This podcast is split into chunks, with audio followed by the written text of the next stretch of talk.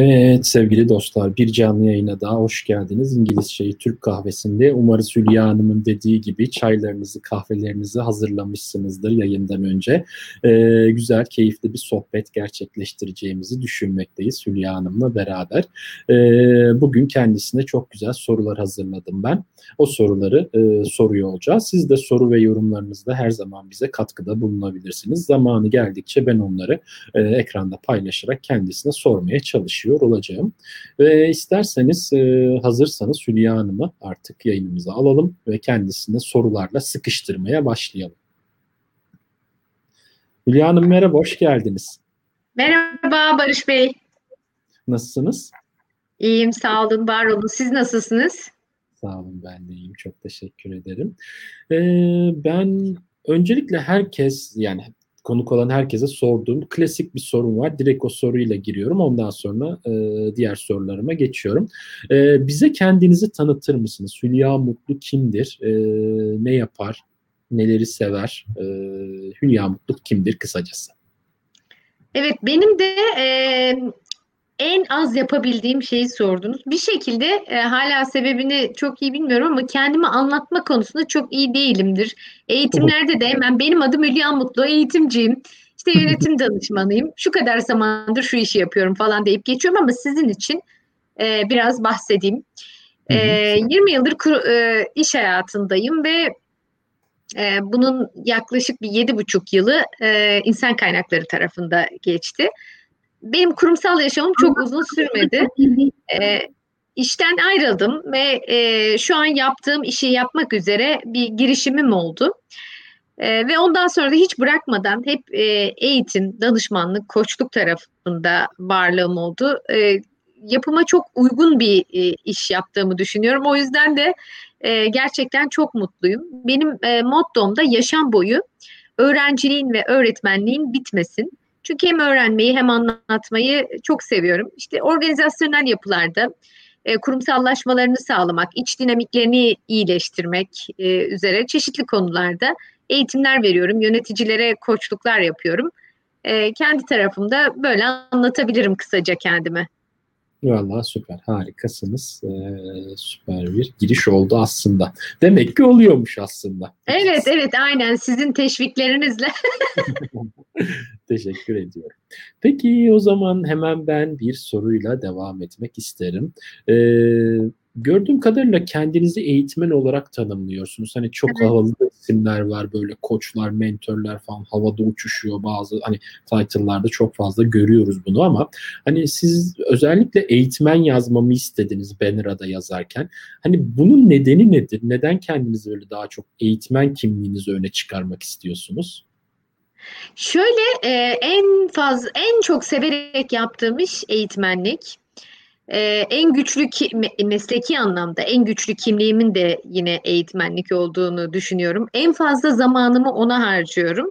Onun için de beni çok tamamlıyor, beni anlatıyor yani. İşte e, bir kitabım var belki biliyorsunuz. Bazı yerlerde yazar diye yazıyorlar. Aman diyorum beni şimdi yazar diye yazmayın. Bir tane kitap yazdım. O yazar kimliğini ben biraz öyle inanıyorum. O kimliği almak için de yani onun hakkını vermek lazım. Hem üretkenliği anlamında hem süresi anlamında hem derinliği e, anlamında. Şimdilik e, bu eğitmenlik e, o anlamda kendime çok e, yakıştırdığım bir e, ünvan diyebilirim. Herhalde onunla ilişkili. Hı hı. E, tabii bu yaptığım e, diğer işleri de ifade etmediğim manasına gelmiyor. Onları da e, zaman zaman kullanıyorum ama yeri geldikçe diyelim. Anladım, anladım. Evet, evet. Eğitmen kimliği kesinlikle çok önemli bir kimlik bence aslında. Ee, yani kesinlikle öyle. Peki o zaman diğer sorularımızla devam edelim. Yavaş yavaş ısınarak gidiyoruz şu anda. Ee, yurt içi ve yurt dışında danışmanlıklar da yapıyorsunuz. Hani bunlar tam olarak hangi alanlarda ve eğitmenlik mi danışmanlık mı daha iyi oluyor, daha ağır basıyor diye sormak istiyorum ama Ondan önce de bir şey de söylemek istiyorum. Normalde e, sizin gibi üç dünyasından profesyonelleri aldığım programım benim e, perşembe günkü program. E, Salı günleri daha çok yurt dışında yaşayan kişileri ve yurt dışına yönelik olan bir program yapıyorum. Yani Türkiye'nin dışındaki kişileri ağırladığım bir program yapıyorum. Sizi Salı gününe almamın bir nedeni var aslında. Onu siz söylemek ister misiniz yoksa? E, siz söyleyin. Peki aslında Hülya Mutlu kendisi İngiltere'de de yaşayan bir kişi. Yani e, yurt dışında yurt dışı tarafını Hı. almamız nedeni buydu. Perşembe günkü değil Salı günlükü programımızı almamızın nedeni buydu. Kendisi hem Türkiye'de hem İngiltere'de aktif bir şekilde e, eğitmenlik ve danışmanlık hayatına devam ediyor. Bu nedenden dolayı salı günkü programı aldık aslında kendisine. E, ve sorumuza gelirsek dediğim gibi hem yurt içi hem yurt dışında danışmanlık yapıyorsunuz. Hani eğitmenlik mi danışmanlık mı daha ağır basıyor mesleğinizde diye sormak isterim. Ee, teşekkür ederim. Aslında uzunca yıllar danışmanlık ağır basıyordu ama son 5 yıldır danışmanlık tarafı bayağı azaldı. Bu benim tercihim oldu. Az önce söylediğim nedenle de ilgili. Hı hı. Ee, açıkçası danışmanlık işi e, çok daha fazla e, efor isteyen, çok daha uzun süren, e, organizasyonel yapının içine uzun uzun girmeyi gerektiren e, ve karşılıklı gerçek manada bir uyumun olmasıyla beraber e, istediğiniz çıktılara ulaşabileceğiniz bir süreç. E, bana biraz böyle şeyi de hatırlatıyordu, kurumsal yaşamı da hatırlatıyordu. E, bir dönem keyifle yaptım ama sonra şunu fark ettim. Ben daha kısa süreli e, birkaç günlük eğitimlerle ilgili organizasyonlara girmeyi, e, işimi yapmayı ve ondan sonra oradan ayrılmayı çok daha iyi buluyorum. O benim yaratıcı yönümü daha çok besleyen bir şey. Yani bir yapının içinde çok uzun süre kaldığımda üretkenliğimi yitirebildiğimi gördüm. Dolayısıyla danışmanlık tarafında çok fazla yokum. Çok spesifik projeler e, olması halinde. Eğitim tarafında da e, ben genellikle e, davranışsal konularla ilgili eğitimler veriyorum. Bir de teknik tarafta verdiğim eğitimler var. Teknik tarafta verdiğim eğitimler bazı standartlarla ilgili eğitimler. Yine o danışmanlık tarafının bir parçası. Onu daha çok globalde veriyorum. İşte İngiltere bunun zaten merkezi. E, İskandinav ülkelerinde veriyorum. Aynı zamanda Birleşik Arap Emirlikleri'nde e, bu eğitimleri veriyorum. Fakat pandemi başladığından beri ben Türkiye'den e, hiçbir yere kıpırdamış değilim. Çalışmalarım e, bir şekilde Türkiye'den gidiyor.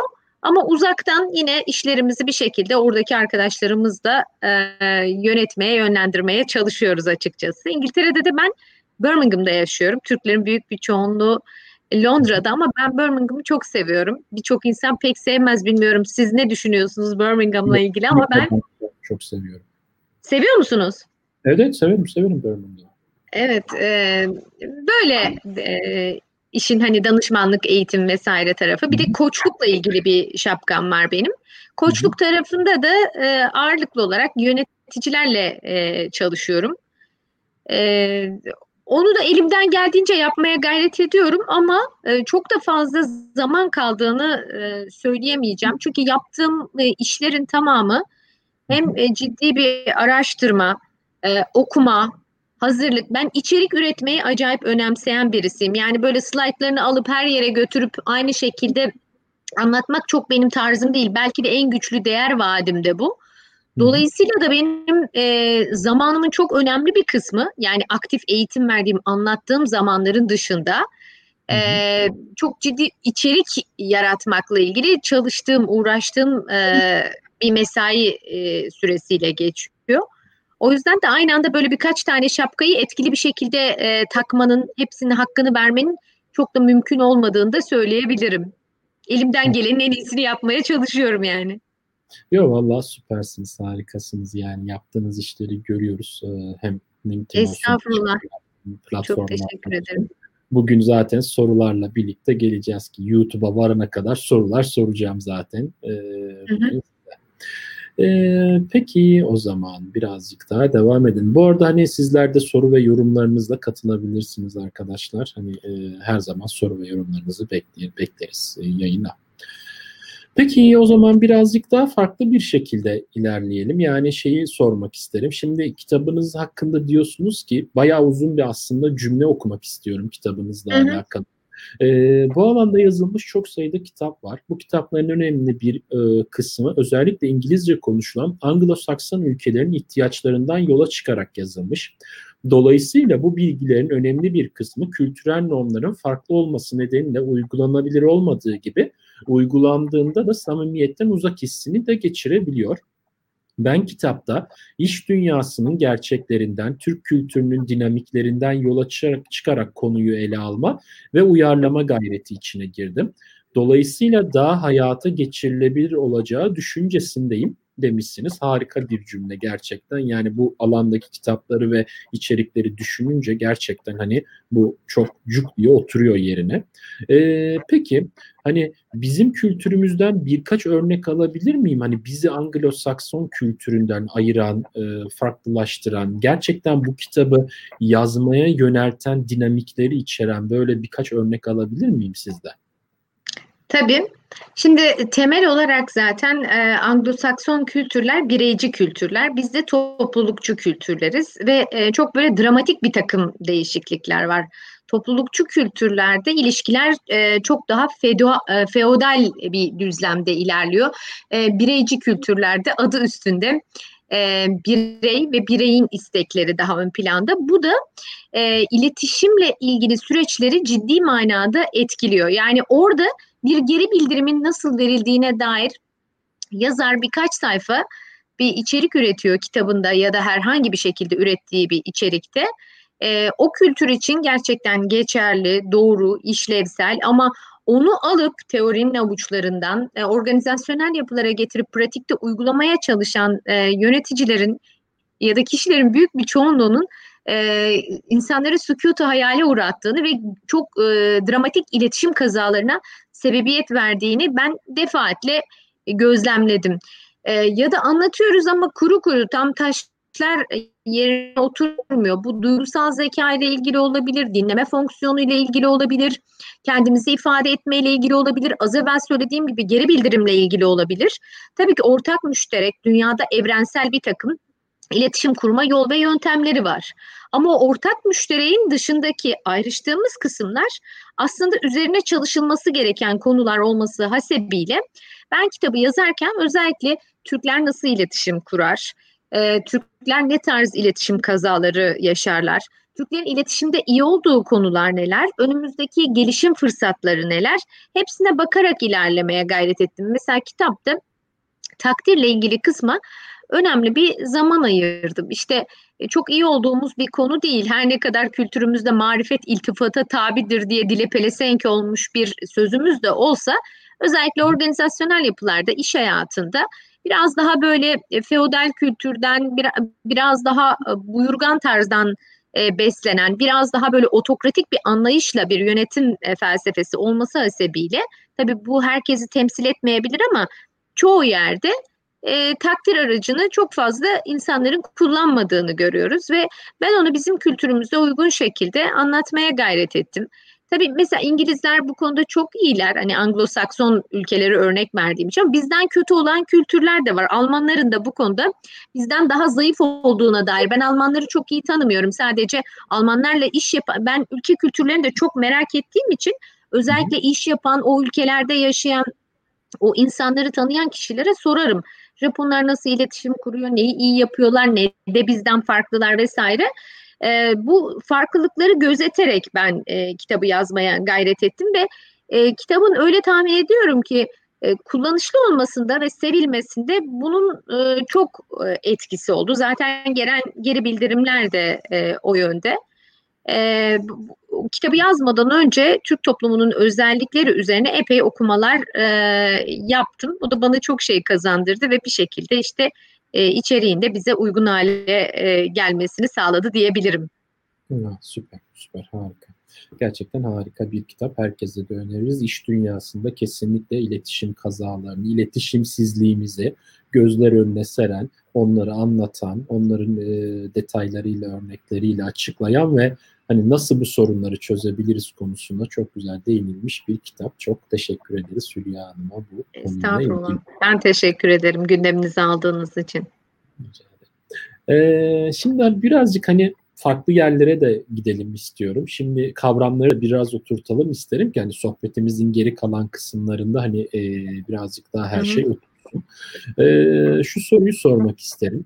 Profesyonel koç ve mentor olmaktan tam olarak ne demek? Yani sizin tanımınız içinde ne demek? Çünkü bir sürü profesyonel koç mentorluk yaptığını söyleyen bir sürü kişi var.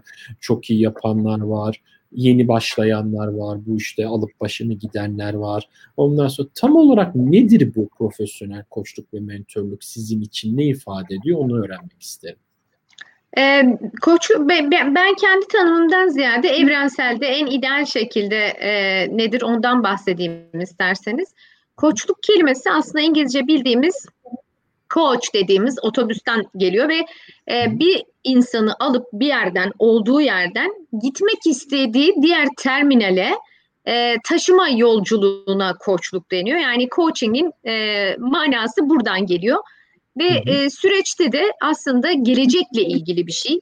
Geçmişle çok fazla ilişkisi olmayan e, kişinin e, belli araçlar kullanarak güçlü sorular gibi, takdir gibi, geri bildirim gibi e, yaşamına dair, yeteneklerine dair, temel değerlerine dair, güçlü yönlerine dair bir içgörü kazanmasını ve eylemsizlikten çıkarak yolda kalmasını sağlamaya yönelik bir dönüşüm aracı olarak tarif edebilirim. Koçlukta e, ICF dediğimiz uluslararası bir koçluk federasyonu vardır. E, koç olabilmeniz için bu federasyon tarafından onaylanmış eğitim kurumlarından eğitim almanız gerekiyor. Ve orada belli tanımlanmış adam bölü saat e, koçluk süresini tamamladıktan sonra yine ICF'in belirlediği kriterlere göre akredite edilmeniz ve işte bütün o sürecin validasyonunun yapılması gerekiyor. Ondan sonra siz e, koçluk yapabilir hale geliyorsunuz. Tabii bunun farklı e, şeyleri var. Bakıyorum ben de görüyorum işte e, eğitimci koçu, yönetici koçu, kariyer koçu, yaşam koçu, beslenme koçu, siyasetçi koçu falan diye ciddi bir koç enflasyonu var. Dolayısıyla da biraz altı da boşaltılan kavramlardan birisi olarak karşımıza çıkıyor. Ben bunu sadece Türkiye'de altı boşaltılan kavramlardan birisi olarak görmüyorum. Dünyada da e, kendi en azından deneyimlerimden yola çıkarak e, çok değerli bir dönüşüm aracının yerli yerince e, kullanılmamasının e, zaman zaman üzüntüsünü yaşıyorum. Ama İngilizler bize göre çok daha iyi ve efektif kullanıyorlar. E, koçluk böyle. Mentörlük kavramı ise e, biraz daha şeye benziyor aslında usta çırak ilişkisine benziyor. Mentörlük kavramında iki kategoride ele alabiliriz. Mentörlük ve tersine mentörlük dediğimiz. E, tersine mentörlükten özellikle bahsetmek istiyorum bugün çünkü çok güçlü bir araç organizasyonel yapıların gelişimi ve kuşakların iletişimi anlamında. E, mentörlükte genellikle e, kıdem süresi daha uzun, daha deneyimli kişiler kendilerinden daha genç kişilere bir deneyim aktarımı yaparken yine koçluktaki bazı fonksiyonları da kullanırlar. İşte güçlü yönleri fark etme, ona içgörü kazandırma ama burada çok net bir şekilde e, ne yap, ne yapması gerektiğini söylemek yönünde de telkinler var e, ve kendi deneyimlerini aktarma da var. Ama koçlukta koçluk varlığı dediğimiz bir şey, e, bir yaklaşım var ve e, kişi ne kendi deneyimlerini aktarmak ne de e, kişiye e, ne yapması gerektiğini söyleyip tarifler vermekle ilgili bir mükellefiyeti var. Tersine mentörlük aracı ise aslında adı üstünde. Bu sefer roller değişiyor. Genç bir kişi kendisinden çok daha deneyimli hem mesleki olarak hem yaş olarak kendisinden daha önde giden birisine e, zamanın ruhuyla ilgili, yeni trendlerle ilgili, gençlerin beklentileriyle ilgili, işte işveren markasını e, nasıl şekillendirebilirler, gençlerin iletişim dili nedirle ilgili e, mentörlük yapıyor. Son yıllarda Türkiye'de çok efektif şekilde kullanıldığını söyleyebilirim. Bunu çok iyi yapan e, organizasyonel yapılar var. İşte bir tanesi e, benim de sürekli destek verdiğim yapılardan birisi Aselsan. Sonra e, Denizbank'ın çok güzel e, bir uygulaması var. Ve bu uygulamaların sayısının da artması çok önemli. Bizim burada bunları konuşuyor olmamız bence e, çok değerli. Çünkü Türk iş dünyasının önemli sorunlarından birisi de e, kuşak problemleri, kuşakların birbirini anlamaması ya da işte önceki kuşakların yeni kuşakların e, işi terk etmelerini bir türlü anlamlandıramamalarıyla ilgili e, önemli sorunlarımız var. Tersine mentörlük bu sorunları giderecek araçlardan birisi olarak gündeme alınabilir. İyi yorumlandığı ve iyi projelendirildiği takdirde çok güzel sonuçları olduğunu söyleyebilirim. Umarım lafı uzatmadım. Böyle mes bizim mesleki deformasyonumuz var. ee, do, hep, hani bir konuşmaya başladık mı durdurak bilmiyor. Sizin e, yok, yok, beni yer yer durdurabilirsiniz. Hiç, hiç sorun yok. Evet. Amacımız bugün zaten bu. Ee, benim açımdan süper gidiyor. Hiç sorun yok. Hı Ee, tersine mentörlüğü ben de bilmiyordum. İlk defa şimdi burada öğrendim. Evet ilginçmiş gerçekten. Yani hiç Belki duymamıştım. İngilizcesini biliyorsunuzdur. Şimdi plaza diline kaçacak ama ben plaza dilini hep e, eleştiriyorum. Reverse mentoring diye duydunuz mu? Yok yok duymadım. Hiç duymadım. Belki evet. de çok bu işlerin içinde değilim. Ya ben çünkü Belki mentor olarak bazı üniversite öğrencilerine bazı platformlar içerisinde e, mentorluk yaptığım oldu ama meslek Hı. anlamında ben mentörüm, ben koçum şeklinde kendime diyebileceğim bir şeyim yok. Belli alanlarda evet yaptım ama bundan öteye gitmedi yani. Bazı Mentörlük için zaten e, özür dilerim sözünüzü kestim. Yok estağfurullah lütfen lütfen. Mentörlük için meslek olması zaruriyeti yok. O sadece koçluk tarafında. Dolayısıyla sizin gibi e, belli deneyimleri olan bir insan çok e, iyi mentörlük yapmıştır eminim. Değerli. Çok teşekkür ederim. Valla bugün aslında bir firmada da gördüm. Firmanın hani bu nasıl diyeyim hierarchical bu hani şey vardır ya firmaların içerisinde kim nerede hangi pozisyondadır işte manager altında diğer kişiler evet. falan şeklinde gösterilen yerde bugün bir firmanın bu e, şeyine bakarken manager yerine mentor kelimesini kullandıklarını gördüm. Mesela bu da bana çok ilginç geldi. Aslında hı hı. çok sıcak geldi bunu, bunu görmek. Yani e, üstündeki kişi senin yöneticin değil, seninle beraber hareket eden, seni aynı zamanda alıp A noktasından B noktasına götürmek isteyen, yardım etmek isteyen bir kişi. Tam bir koç değil ama mentor kelimesi şirket içerisinde daha uygun kaçmış. Çok hoşuma gitti aslında bu tanımı görmek orada. Bunu da paylaşmak istedim sizinle. Evet, güzel bir deneyim. Bu tarz e, tabirleri kullanmaya başlayan şirketler olduğunu ben de yer yer görüyorum. Evet evet çok çok güzel gerçekten çok hoşuma gitti. Peki birazcık da şeyden bahsedelim isterseniz. Sizin bir de e, atölyeleriniz var. Atölye çalışmaları da düzenliyorsunuz. Hani bu hı hı. atölye çalışmalarını biraz açabilir miyiz? Nedir bunlar? İçerisinde neleri barındırıyor? Hmm, nasıl bir çalışmadır evet, bu? E, aslında şöyle dijitalde çok fazla yapmıyorum. Çünkü dijitalin ruhu ona çok fazla uygun değil. Yani her şeyi dijitale almaya çalıştık. Eğitimlerimi, seminerlerimi, koçluklarımı dijital platformlar üzerinden devam ettiriyorum ama atölyeler çok böyle insanların e, kanlı canlı işin içinde olmasını e, arzu ettiğim programlar.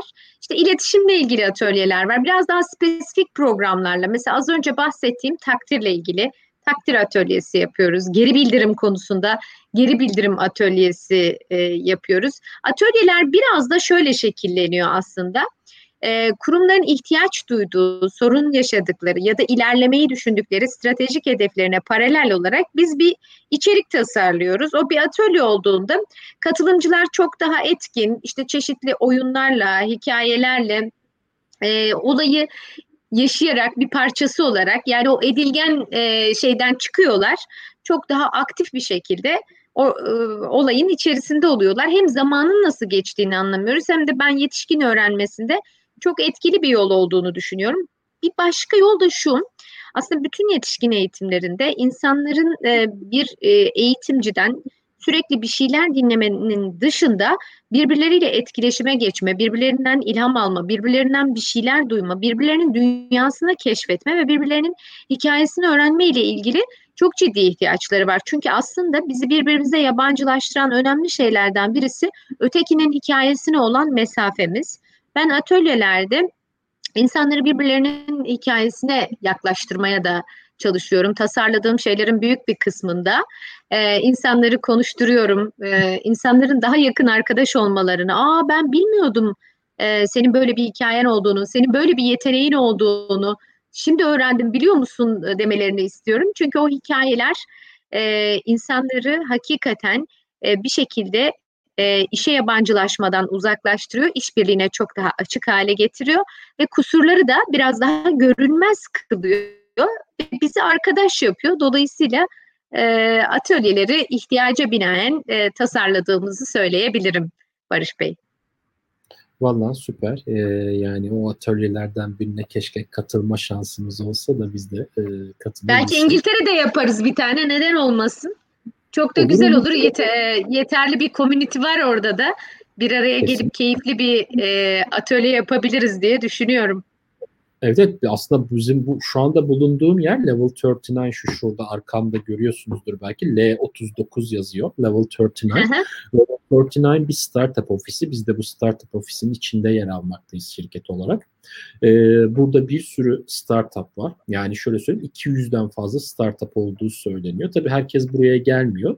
Özellikle pandemi döneminde hiç gelmiyorlar zaten. Çok az insan var şu anda burada.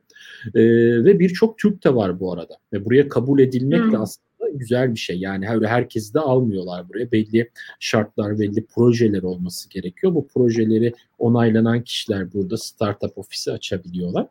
E, burada bir sürü bir kült e, Türkler var. Aynı zamanda yabancılardan tabii oluşan bir kültür var. Burada aslında çok güzel bir ortam çıkabilir. Gerçekten bunu değerlendirebiliriz ilerleyen zamanda.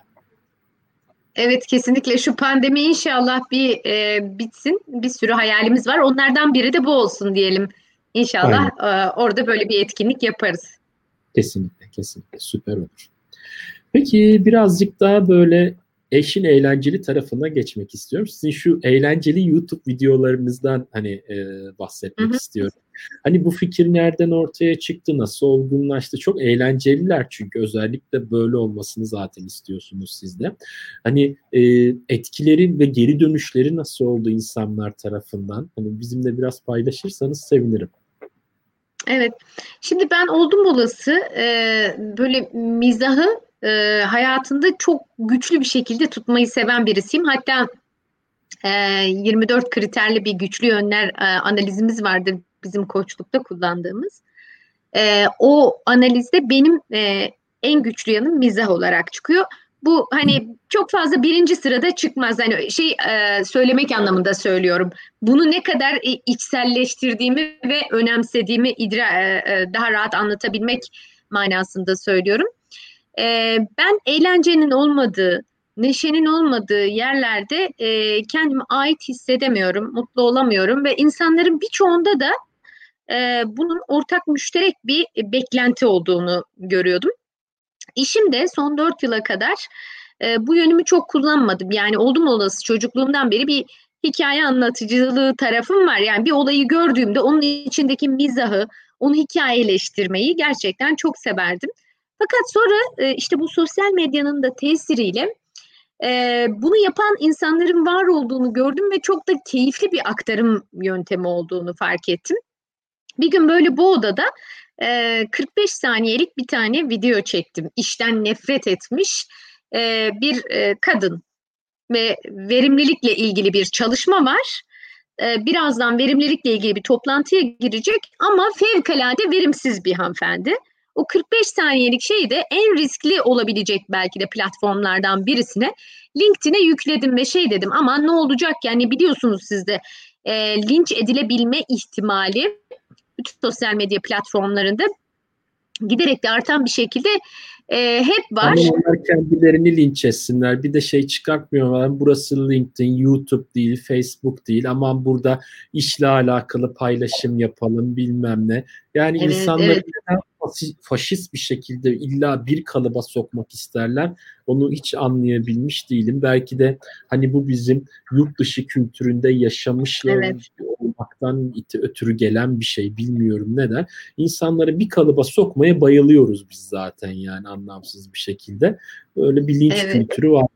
Evet. Pardon lafınızı da kestim. Onu çok da... Yo yo yo çok çok doğru bir yerde girdiniz ve o kadar güzel bir şey söylediniz ki benim de dün aklıma şu geldi. Şimdi de dedim sosyal medyada böyle belli platformlarda özellikle belli bir gücü etkisi olan e, mütemadiyen içerik üreten insanların bir kısmı bir süre sonra kendi oranın sahibi gibi görmeye başlıyor ve ilginç şekilde üretilen içerikleri bir ayar vermeye çalışıyor. Ben benim de çok başıma geldi bu. İşte sen nasıl e, İK'cısın, bu nasıl bir şarlatanlık, işte e, biraz e, gayri ciddi bulan meslektaşları falan oldu. E, üslubunca söylemeyenlerin tamamını zaten blokladım ama bu beni e, bu işten hiç soğutmadı. Çünkü insanlar o kadar takdirle karşıladılar ki şeyi fark ettim. Hepimizin mizahla öğrenmeye çok fazla ihtiyacı varmış. Ben o hikayelerde komik olmaya çalışmıyorum. Sa- sade bir şekilde mizahın gücünü kullanarak aslında bir ayna tutmaya çalışıyorum. Ve ben İngiltere'de e, bir nörobilimle ilgili bir kongreye gitmiştim. Öğrenme psikolojisi üzerine bir hoca çıktı. Ve adam şunu söyledi. Dedi ki e, öğrenmede mizahın gücü yatsınamaz. Yani insan bir şeye güldüğü zaman orada bambaşka bir şey oluşmaya başlıyor. Yeni sinapsların, yeni bağlantıların, yeni nöral patikaların oluşması için bir olanak oluşuyor. Aa bunu ben de yapıyorum diyebiliyor ya da işte başka bir yerde okuduğum çok hoşuma giden ve sıkça kullandığım bir söz. Mizahın hahasıyla öğrenmenin hası arasında çok güçlü bir bağ var. Artık herkes bir şekilde şeyden sıkıldı mesajların didaktik verilmesinden, aynı öğretilerin evrilip çevrilip anlatılmasından ben e, izleyicinin gösterdiği ve sosyal medyadaki teveccühü buna bağlıyorum. Yani bu videolar bu kadar çok sevildiyse, izleniyorsa e, YouTube'da çok fazla izlenmiyor benim videolarım ama LinkedIn'de ve Twitter'da bazı videolarım 500 bine kadar görüntüleme alıyor. Bu beni o kadar e, şaşırtıyor ki yani bunlar çok büyük rakamlar ya diyorum 500 bin bir kent kadar insan izlemiş neredeyse. Sonra da şunu düşünüyorum demek ki bu gerçekten bir ihtiyaçmış. Ben ya, ben de yazmaktan, oynamaktan e, çok keyif alıyorum. O hal her an her zaman gelmiyor onu söyleyeyim. Bazen canlı yayınlarda mesela diyorlar ki hadi şimdi bir tane yapsana.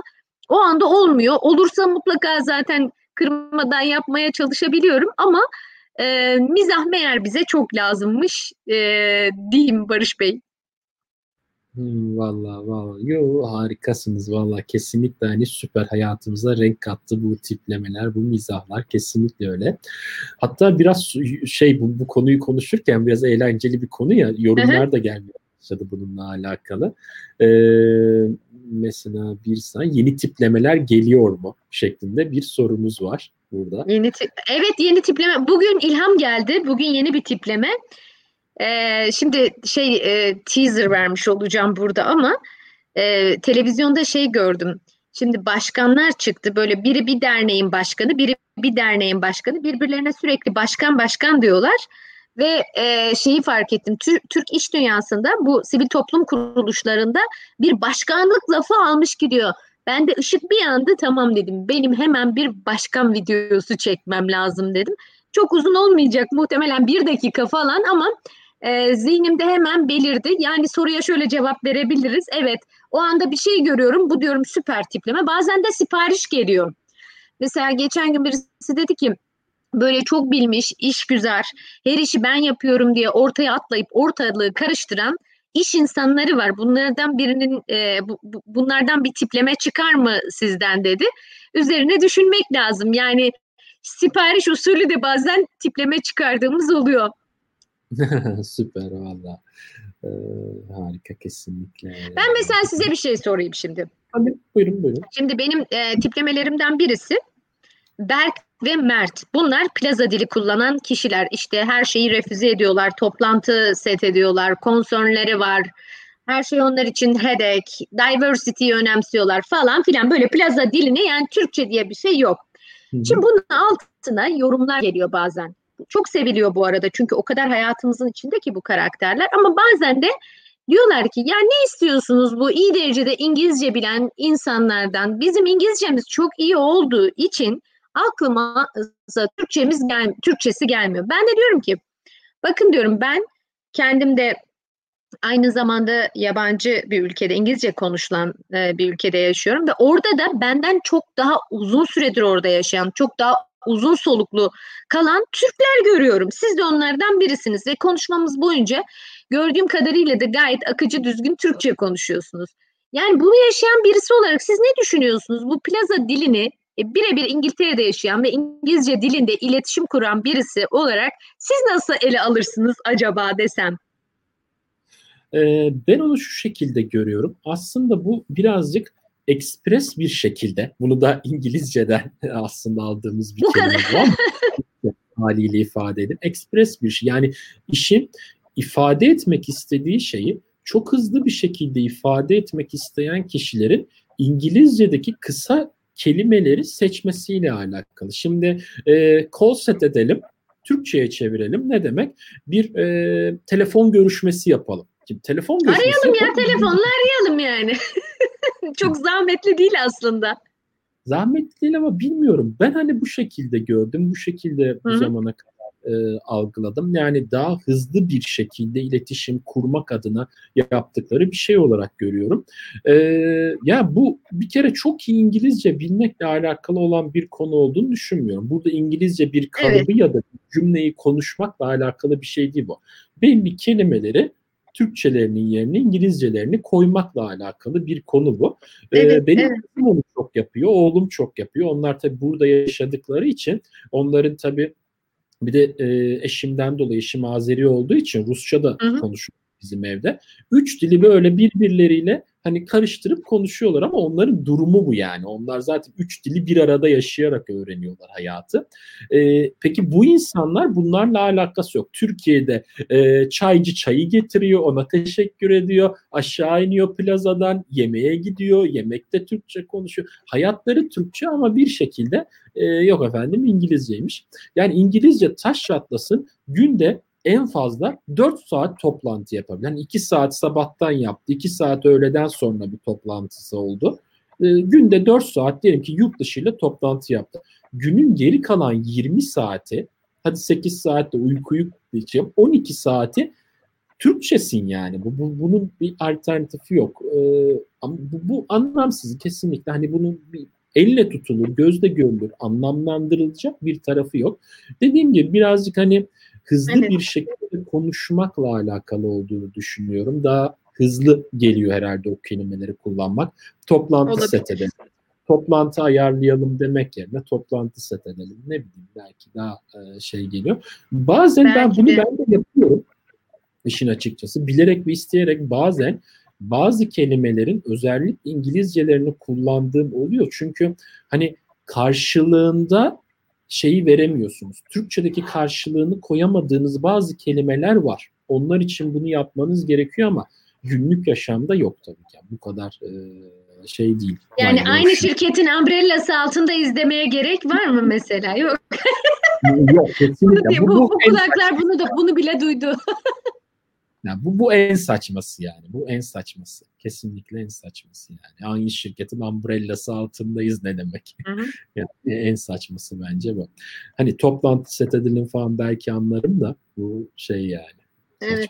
Ben bunu niye e, önemsiyorum onu da söyleyeyim isterseniz bu konudan e, ilerleyebiliriz diğer konularınıza.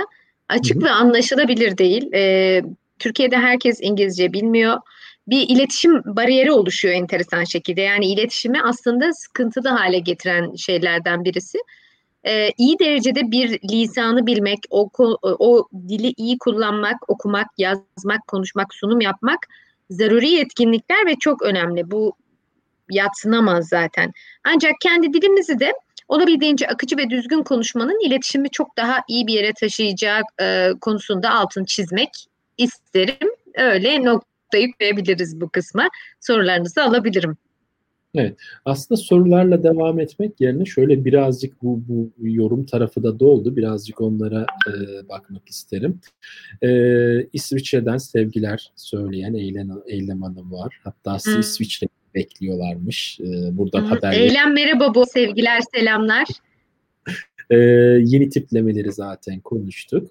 E, uzun bir sorumuz var aslında. Bilmiyorum buna hani e, ben bir okumaya çalışayım bunu.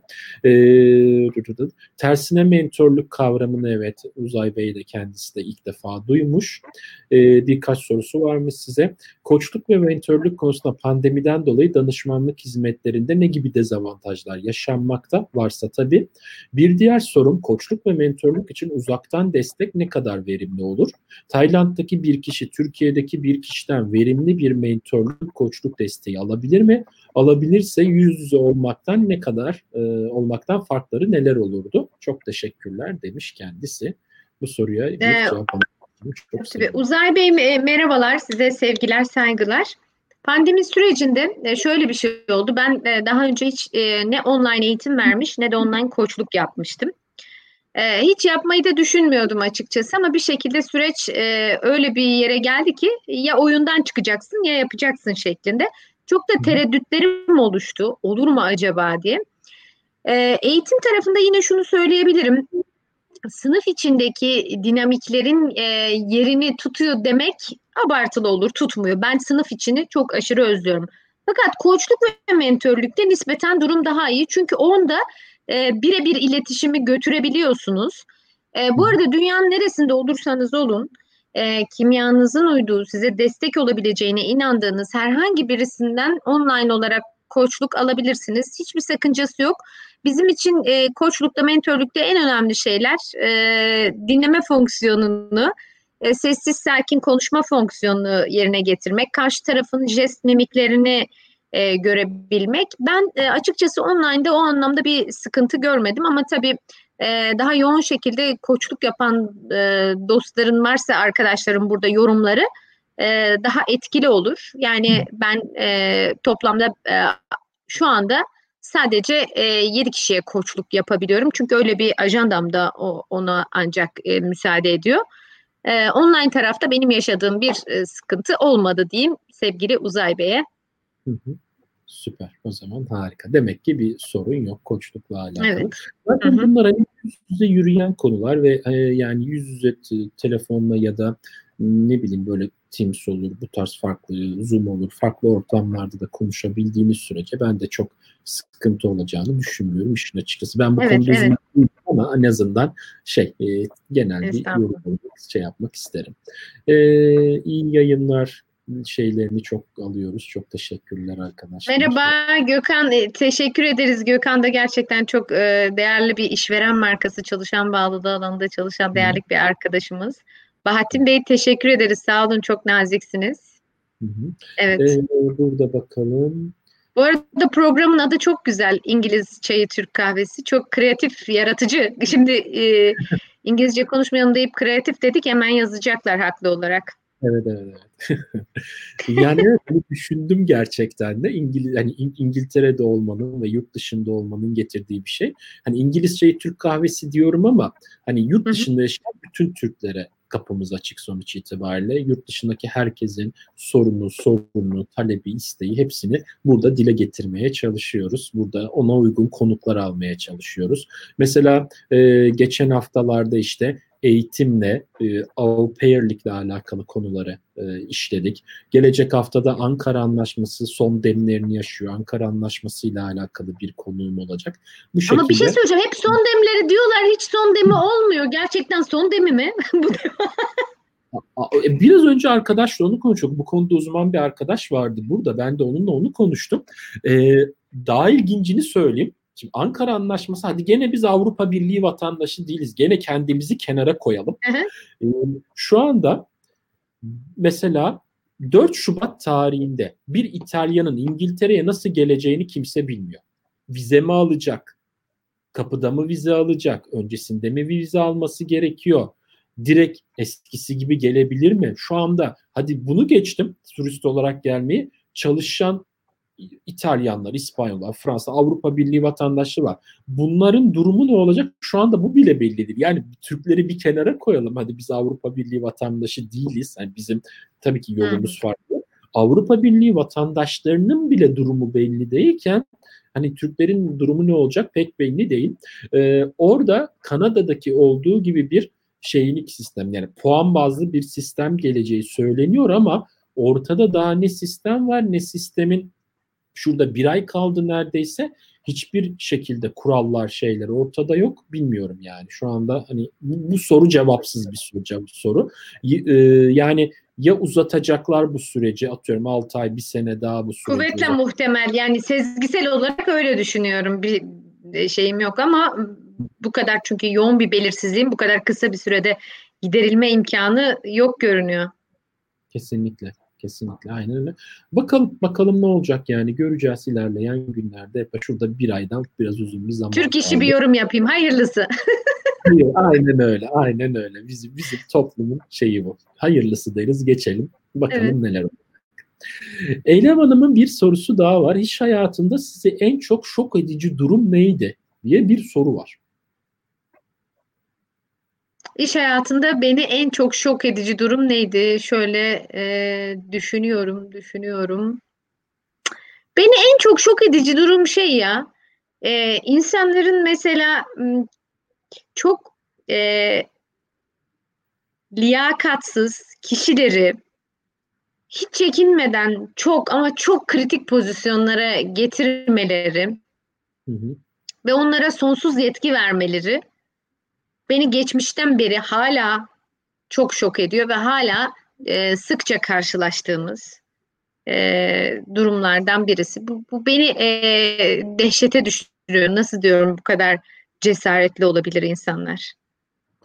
Evet evet ben o durumlardan birinde öyle bir, bir ara bir şirkette bir şekilde çalışmıştım. Zamanında hı hı. da e, yeni yetme gençken. E, ondan sonra üniversiteden yeni mezun falan. Hı hı. E, hani patronun kardeşim kardeşim dediği kişiyle böyle benim üstümde yetkiler verip hatta bizle ezilirken e, hiç e, ortada sorunlar çıkarken ondan sonra bunlar hep e, o kişiler tarafından olmaz bizler tarafından olurken daha sonra biz o şirketlerden ayrıldıktan sonra duydum ki sonra mahkemelik olmuşlar artık birbirleriyle. Evet o hikayeler genellikle de öyle sonuçlanıyor zaten ciddi bir ihtilaflı sonucu oluyor. Aynen öyle, aynen öyle. Yani e, işte burada önemli olan şey kesinlikle öyle. Yani işi bilen kişiye eğer uygun bir konuma getirmediğiniz sürece e, başka birini koyduğunuz sürece liyakata şey yapmadan ne derler ona e, göre hareket etmezseniz o iş sonunda mutlaka bir yerde bir sorun çıkartıyor. Her zaman için böyle. Hiç değişmez. Evet, çok doğru.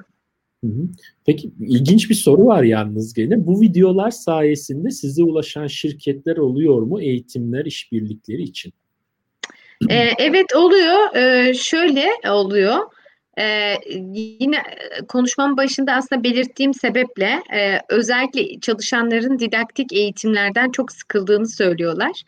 Burada başka bir değer vaadi olması hasebiyle e, çok tercih ediliyor. Yani o daha doğrusu ben aynı eğitimciyim. Farklı hiçbir şey yapmıyorum ama son dört yıldır iş yoğunluğum çok arttı ve talepler de çok arttı.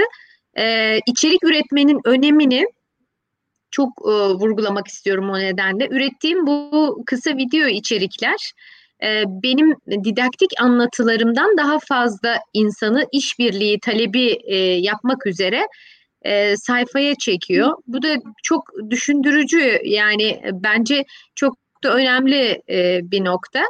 E, yani insanlar bunun için arıyorlar. Hatta şöyle insan kaynakları falan görmüyor da örneğin çalışanlar görüyor gençler özellikle e, gidip insan kaynaklarına diyorlar böyle böyle işte e, bir şey gördük e, daha eğlenceli bir şey yapalım keyifli bir şey yapalım böyle konuşma talepleri de e, çok aldım.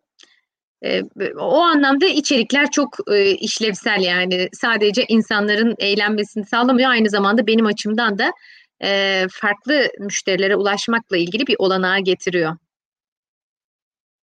Kesinlikle, kesinlikle süper. Hatta ben şunu da iletmek isterim.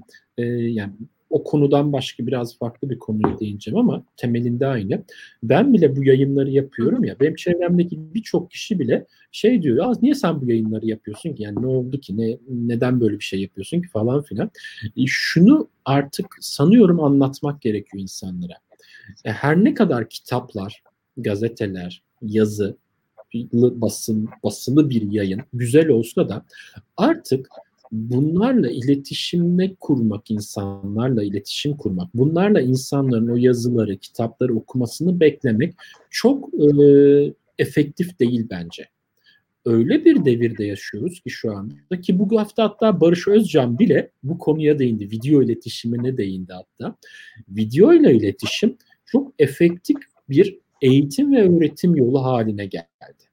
Ve orada özellikle kısa videolar halinde insanlara hap halinde bir şeyleri vermek kesinlikle çok efektif bir iletişim yolu haline geldi.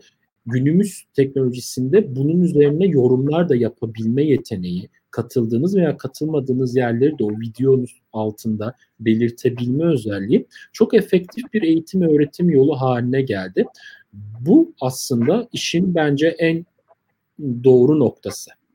Aslında bu bile benim bu yaptığım iş bile kendim için söyledim. Bunu daha önce de dile getirdim. Bir startup aslında. Yani bir startup bu da yani. Bugün bu şekilde başladı, ilerliyor, ilerliyor. Bir gün başka yerlere doğru gidecek. Bu aslında insanlarla iletişim kur, yeni iletişim mecralarını denediğimiz, yeni iletişimler kurduğumuz bir startup. Ben o gözle bakıyorum. Çünkü Çok siz doğru, de güzel bir tanımlama. Ben de canlı yayınlar yapıyorum. Bu startupları başarılı bir şekilde ilerleter, ilerletirsek e, ilerleyen dönemlerde iletişim kanallarımızı çoklamış ve daha çok insana daha kısa sürede daha çok insana ulaşmış oluruz. Çünkü evet. kitap yazmak kesinlikle harika bir şey. Hiçbir lafım yok. Ama kitap yazarak ulaşacağımız insan sayısıyla video çekerek, podcast yayınlayarak, e, içerik paylaşarak e, ulaşacağımız insan sayısı kesinlikle çok farklı birbirinden. Çok doğru. Kesinlikle aynı fikirdeyim. Zamanın ruhunu yakalayamadığımız zaman e, oyunun dışında kalıyoruz. Oyunun dışında kalmanın benim için bir sakıncası yok diyenler için e, önemli değil ama ben bir süre daha oyunda olmak istiyorum diyenlerin zamanın ruhunu okuması gerektiğine inanıyorum. Sizin söylediklerinizin hepsi son derece önemli. Bazen de e, basit gibi görünen e, söylemleri ve önermeleri e, sıkça duyuyor olmak onları değersizleştiriyor e, dinlemek ve yorumlamak e, çok önemli diye düşünüyorum. Şimdi siz konuşurken ben de bir yandan sizi dinlerken arkadan da yorumlamaya çalışıyordum. Hepsi birbirinden değerli söylediklerinizin. Çok teşekkür ederim. Yok gerçekten öyle. Yani insanlara ulaşmanın yeni yolu bu. Bu yeni yol vasıtasıyla aslında bizler sonuçta mesleğimizi icra eden insanlarız ve mesleğimizde aslında kendi saatlerimizi satarak para kazanan insanlarız baktığınızda e, teknik olarak. Çünkü ben de danışmanım, siz de danışmansınız. Buraya konuk ettiğimiz birçok kişi danışman. Evet, bu danışmanlık evet, evet kavramında aslında daha çok insana ulaşmak için yaptığım yapmış olduğumuz şeylerden bir tanesi bu. Bu e, zamanımızın gereçlerini efektif bir şekilde kullanmak aslında. E, ya şöyle somut bir örnek vereyim. Mesela diyelim ki bir avukat çıktı, bir video içerik üretti ya da bir yayına konuk oldu ve siber taciz konusunda bir şeyler anlattı ve zamanında çok yaygın bir sorunu benim zihnimde mesela diyelim ki ben e, siber tacizle ilgili bir e, suçun mağduru oldum. Aklıma ilk o avukat gelir. Yani bu kadar somut şekilde içerik üretmek değerli. E, ne konuştuğumuz, e, ne söylediğimiz insanların zihninde bizim tahmin ettiğimizden daha fazla iz bırakıyor ve kalıcı bir iz bırakıyor. Yani konvansiyonel e, medya şu anda onlar da tabii her şeyi kaydediyorlar ama e, uzunca bir zaman mesela e, yapılan kayıtlar hiçbir yerlerde e, tutulmadı olmadı. Şu anda hepsi e, çok uzun yıllar kalıcı görünüyor. Onun için de sağlıklı güzel içerikleri e, üretmenin e, gerçekten çok faydası olduğunu hepimizin idrak etmesi gerektiği aşikar. Kesinlikle, kesinlikle size katılıyorum. Evet sorulardan devam edecek olursak bakalım iletişimin tüm toplumlar için bir çatısı var mıdır? Varsa nedir? Şeklinde bir sorumuz var Müjdat. Ee, Müjdat Bey merhaba, umarım iyisinizdir. Müjdat Bey de e, düzenli olarak bu içerikleri takip eden kişilerden birisi, görmek de mutlu etti. E, tabii e, iletişimin evrensel bir takım e, noktaları var. Dünyanın her yerinde insanın temel ihtiyaçları aynı. Mesela dünyanın her yerinde insanın takdir görme arzusu hep var. Çünkü insan yavrusu varlığının onanması ihtiyacı içerisinde. Dünyanın her yerinde iyi iletişim kurmak için insanın ilk önce oksitosin hormonunun salgılanmasına ihtiyacı var. Çünkü biz güvenmediğimiz, bağlanmadığımız takdirde etkili bir şekilde iletişim kuramıyoruz. Dünyanın her yerinde insan kendini e, dinleyen bir kulak ama ona eşlik eden bir çift göz ve bir kalp arayışı e, içerisinde ve nezaket mesela çok evrensel bir ihtiyaç. Duygusal zekanın da en önemli göstergesi. Nerede yaşıyorsak yaşayalım sokaklara nezaketi, insan ilişkilerine şefkati getirmek yine insanın varoluşsal ihtiyaçları arasında e, görünüyor. E, kültürel bir takım e, nüansları bir kenara koyarsak aslında belki de yüzde yetmiş seksen belki fazla hani yorumsal olarak söylüyorum elimde böyle bir bilimsel veri var da onun ışığında konuşuyor değilim ama e, iletişimin çok önemli bir kısmı dünyanın her yerinde evrensel e, görünüyor. Gülümseme hakeza yine bu evrensel ihtiyaçlardan ve evrensel olarak karşılığı olan e, iletişim donanımlarından birisi diye düşünüyorum. E, Müjdat Bey'e de saygılarımı iletiyorum e, Konya iline. Konya'da yaşıyordu diye hatırlıyorum. Kendisi çok nezaketli bir insan gerçekten. Uzay Bey de teşekkür etmiş bir önceki cevabınıza. Var olsun, var olsun. Cemre Hanım'ın da bir sorusu var. İş hayatına ilk başladığınız günü hatırlıyor musunuz? Neler hissetmiştiniz? O zamanki halinizle konuşabilecek olsaydınız ona ne söylerdiniz? Cemre Hanım şimdi şunu fark ettim. Bu soruyu bana hiç kimse sormamış. Ve birden gözümün önüne o gün geldi. Ve o kadar kötü bir deneyimdi ki. Şimdi iyi ki sordunuz anlatayım ben de. Ee, ilginç oldu hakikaten. Şimdi ben üniversiteyi bitirdim. Ee, ve staj yaptığım yer e, bir üniversite hastanesiydi. Onların başka bir yerde bir hastanesi açılacaktı. Başka bir kentte. İsmini söylemeyeyim şimdi. Ee, orada dediler e, insan kaynaklarında ihtiyacımız var. Başlamak ister misin? Tabii dedim ve ben son sınavıma girdim. Otobüse bindim Ankara'dan o kente doğru gittim. Sabahın çok erken saatlerinde hastanedeyim.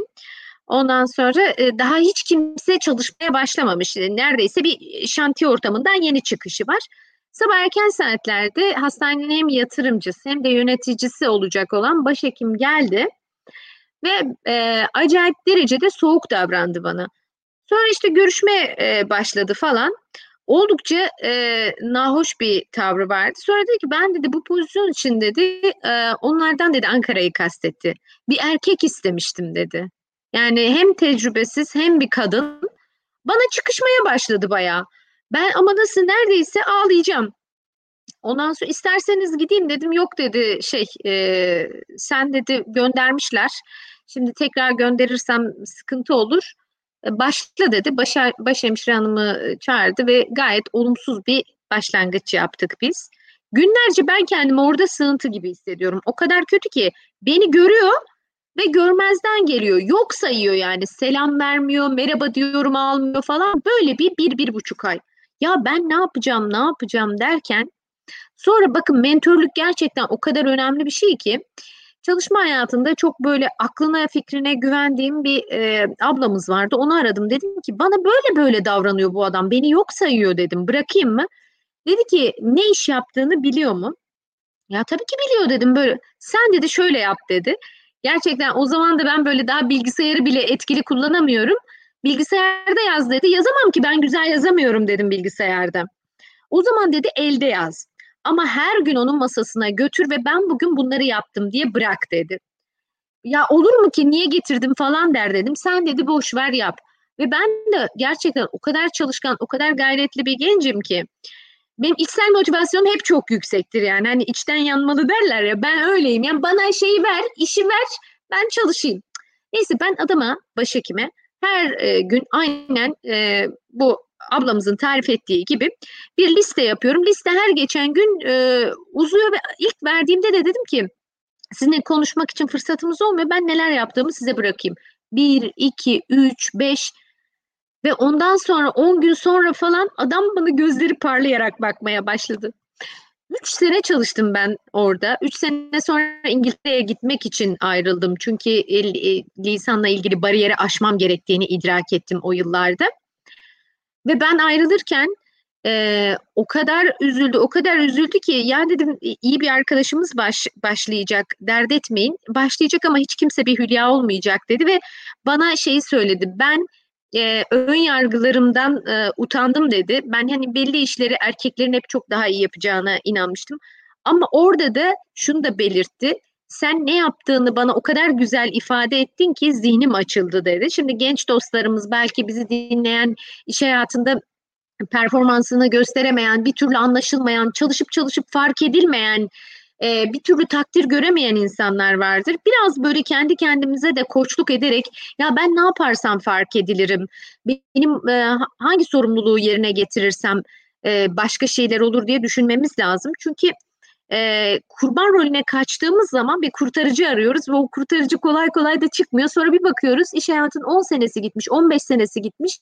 Biz hala gerçek potansiyelimizi hayata geçirememişiz. E, bu önemli mi? Bence önemli. Eğer anlam arayışınızın içerisinde potansiyelinizi hayata geçirmekle ilgili bir misyon varsa e, bunları ne kadar erken yaşta düşünürsek o kadar iyi oluyor diye düşünüyorum. Ya çok da teşekkür ediyorum. Böyle bir hiç üzerine benim de çok fazla düşünmediğim bir şeyi bana e, hatırlattı arkadaşımız. Ona da sevgilerimi gönderiyorum. Kesinlikle kesinlikle öyle süper. Ha, çok da ilginç de bir deneyimmiş gerçekten. Evet. Ben sanıyorum şanslıydım ya. Ben şey genel müdür asistanı olarak ilk defa çalışmaya başladım çalışma hayatında bir firmada ve hani genel müdür asistanı olduğum için de o firmada da hiyerarşi tekstil firmasıydı hiyerarşi de önemliydi o yüzden şey yani rahat ettim diyebilirim çok da bir sıkıntı yok hiç sıkıntılara girmedim yani hatta birçok şeyi de öğrendim kendisinden çok da sağ olsun var olsun. Ne güzel. Ee, peki aslında bir önce girdiğiniz konu birazcık hani şeydi e, son cümleleriniz hani birazcık böyle e, fikir vermek e, ondan sonra bir şeyler anlatmak üzerineydi insanlara.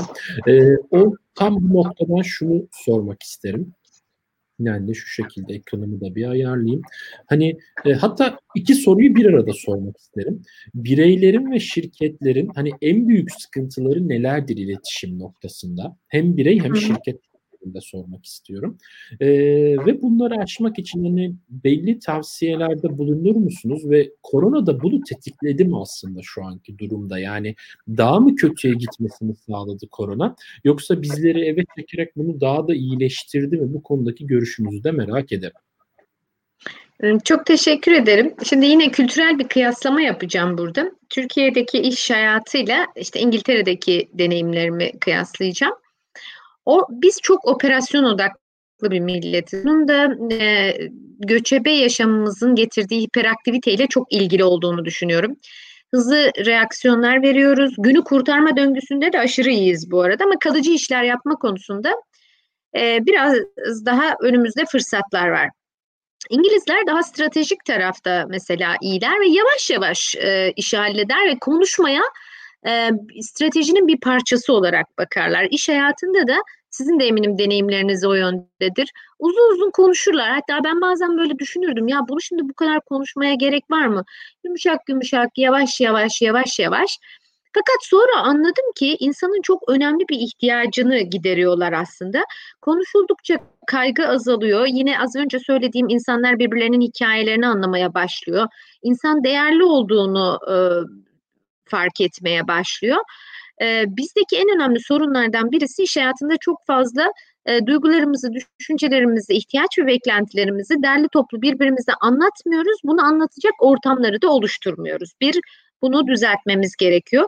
Çünkü bunun olmadığı yerde hiçbir boşluk olmaz. Onun yerine alternatif iletişim yöntemleri oluyor dedikodu, arkadan konuşma ya da kendi kendimizle kurduğumuz e, zihnimizden konuşma, karnımızdan konuşma gibi alternatif yöntemler gelebiliyor. Burada işte özellikle yönetici pozisyonunda çalışan insanlara güçlü kültürler oluşturmak önemli değer vaadilerinden birinin de açık iletişim olarak kurgulanması ile ilgili bir misyon e, düşüyor. Bunu gördüğümüz tabii e, organizasyonel yapılar var ama genel olarak sorun e, konuşmadığımız gibi iki İkinci önemli sorunumuz iletişimin çok önemli fonksiyonlarından birisi olan dinlemede gerçekten çok ama e, çok zayıf olduğumuzu söyleyebiliriz. Buna son zamanlardaki teknoloji bağımlılığımızın da eklenmesiyle beraber iş gerçekten insan ilişkilerini bozar boyuta geldi. Siz geliyorsunuz Barış Bey bana bir şey anlatacaksınız. Ben sizin yöneticinizim. Bir yandan maillerimi cevaplıyorum, bir yandan WhatsApp yazışmalarımı yapıyorum, bir yandan hatta Instagram'da e, arkadaşlarımın postlarına gönderilerine bakıyorum vesaire. Yani bu iletişimde benim e, kulağım sende e, dinliyorum e, muhabbetinde çok daha kötü bir e, yere gittik. E, teknolojinin de bizi e, biraz fazla esir almasıyla. Yani geliştirmemiz gereken önemli konulardan birisi bu. Çünkü iletişimde e, güven ve sevgi çok önemli e, arayışımızın olduğu iki temel duygu. Bunların olduğu yerde kalbimizi açabiliyoruz Bunların oluşması için de insanın bir e, empatiyle karşılaşması gerekiyor. Empati dediğimiz şey de aslında bizim üçüncü seviye dinleme dediğimiz ve benim kitapta ele aldığım yargı dağıtmadan e, bütünüyle karşı tarafın söylediğini ve söylemediğini, neye ihtiyacı olduğunu anlamaya yönelik bir dinleme hali ve ona neye ihtiyacı varsa onunla yaklaşma hali e, çok büyük e, ihtiyaçlarımızdan birisi. O yüzden sadece konuşmaya ve dinlemeye bile vakit ayırsak hani şeyi e, e, hiç konuşmuyorum vermek işte az evvel söylediğim gibi e, takdir etmek e, üslup hataları keza bence çok önemli sorunlardan birisi üslup hataları e, sürçülisan etmekten geri e, duramıyoruz çoğu zaman.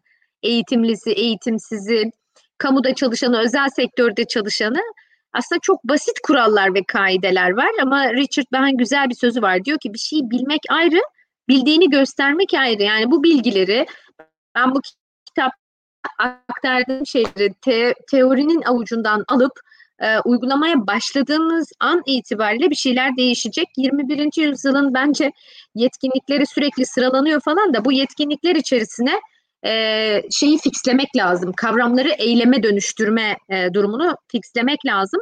Çünkü kavramlar konusunda e, ustalaştık. Bilgi hepimizin avucunda çok fazla. Şu anda sınırsız her türlü bilgiye ulaşabiliyoruz. İngiltere'deki, Almanya'daki üniversitelerin hocalarını bile pandemiyle beraber dinleme imkanımız var. Ama bu bilgiyle ne yaptın? Biz koçlukta şöyle bir şey söylüyoruz. Tam koçluk bitiyor. Soruyoruz, soruyoruz ve diyoruz ki farkındalığıyla ilgili bir içgörü kazanıyor danışan. Peki bu farkındalıkla bundan sonra ne yapacaksın? Bence bu soru muhteşem bir soru. İşte sen de kendine şunu sormalısın. Ya ben bu farkındalıkla, bu bilgiyle bundan sonra ne yapacağım? Dün yaptığımı, ondan önceki gün yaptığımı tekrar ettiğim takdirde hiçbir şey değişmiyor ve kaybettiğimiz zamana, iletişim kazalarına e, kurban ettiğimiz ilişkilere yazık oluyor diye düşünüyorum. Kesinlikle süper bir noktaya değindiniz. O kadar güzel bir cevap verdiniz ki hani hiç e, araya girmek istemedim ben de. E, hatta Var şu dikkatimi çekti. E, iletişimsizliğimizin sanıyorum en büyük nedenlerinden biri sürekli başka şeylerle meşgul oluyor olmamız durum. Yani iki kişi karşılıklı konuşurken bile kafede olsun, restoranda olsun, iş yerinde olsun bir kişi bir kişiyi karşına aldığında cep telefonu titrediği anda sanki bakmazsa ölecek. Yani bak bakması gerekiyor o telefonu o anda. Sanırsın başbakan savaş çıktı yani. İlla o telefona bakılacak. Yani evet. benim hayatımda yaptığım en güzel şeylerden biri aslında kendimden örnek vereyim. Bütün o sosyal medya kanallarının, LinkedIn dahil hepsinin e, şeylerini, notification'larını kapattım. O uyarılarını, bildirimlerini kapattım. Hiçbir şekilde bildirim almıyorum hiçbirinden. Ben ne zaman canım isterse o zaman giriyorum, o zaman bakıyorum, o zaman onları görüyorum. Bu bana neyi getiriyor? Bu bana istemsiz bir şekilde dışarıdan bir müdahale gelmesini engelliyor. Ben işimi yaparken ya da biriyle konuşurken onlara e, kanalize olmamı yani onlara onlarla birlikte beraber onları dinleyebilmemi sağlıyor ve anlayabilmemi sağlıyor ve herkese öğrencisinden şirketteki e, yöneticisine kadar herkese kesinlikle bunu öneririm. Çünkü zamanınız size kalıyor böylece. Siz evet. ihtiyacınız olduğu zaman giriyorsunuz. İhtiyaçsız çünkü o uygulamaların amacı size gerekli gereksiz bildirim göndererek sizin o uygulamada kalma sürenizi arttırmak ve size gösterdiği reklamları daha fazla uzatarak oradan para kazanmak. Bir kere bunun adını koyalım.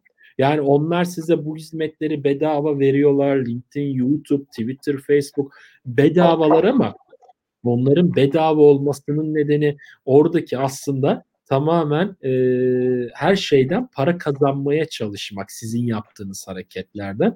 O yüzden siz onları ne kadar e, şey plaza diliyle konuşayım çok e, tam yeri geldi. Ne kadar onları ignore ederseniz ne kadar onları o kadar iyi. Ne kadar e, arka planda bırakırsanız o kadar iyi. Böylece hayatımız gerçekten değişiyor. Bunu da böyle ben de arada küçükçe e, bir şekilde iletmiş olayım. Daha gelen sorular var ama ben kendi e, sorumla devam etmek istiyorum. Hatta bu benim son sorum. E, ondan sonra tekrar e, şeylere döneriz. E, şimdi şunu sormak istiyorum. Bu Covid ile başlayan düzende e, evlerimizden çalışmaya başladık. Bunun bizim üzerimizde yarattığı bir olumsuz etki var. Bunu nasıl giderebiliriz? Ki çünkü yıl bizde yıllarca şöyle de bir hatta tiyatral da hale gelen eve iş getirme sendromu vardı. Ha şimdi evet. evler iş yeri oldu. Yani yıllarca bundan kaçtık, kaçtık, kaçtık.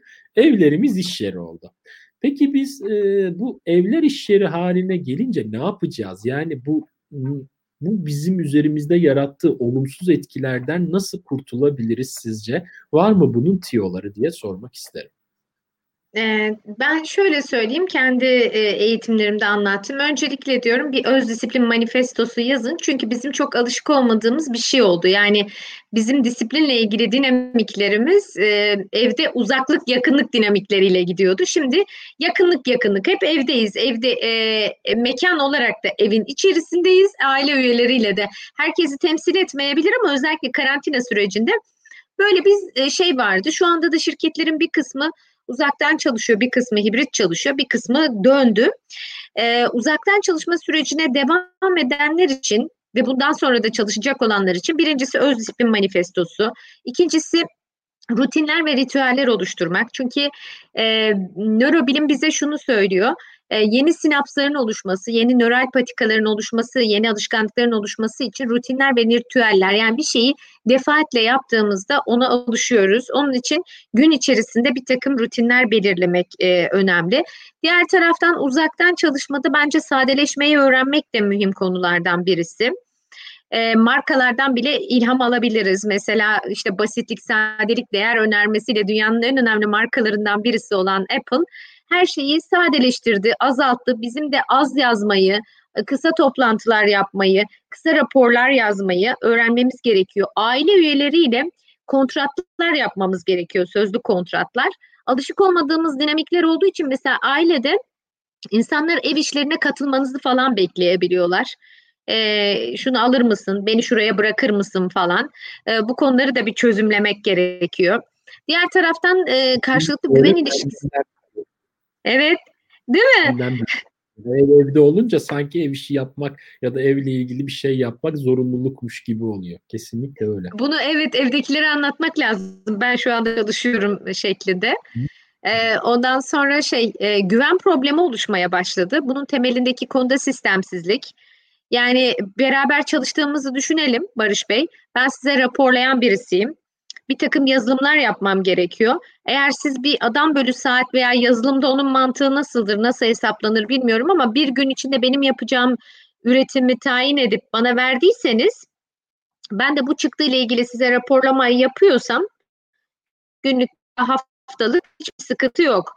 Ama orada bir belirsizlik varsa bu sefer siz şey diye düşünmeye başlıyorsunuz. Ya bu Hülya ne yapıyor? Evde çalışıyor mu? Yatıyor mu? Dizimi izliyor?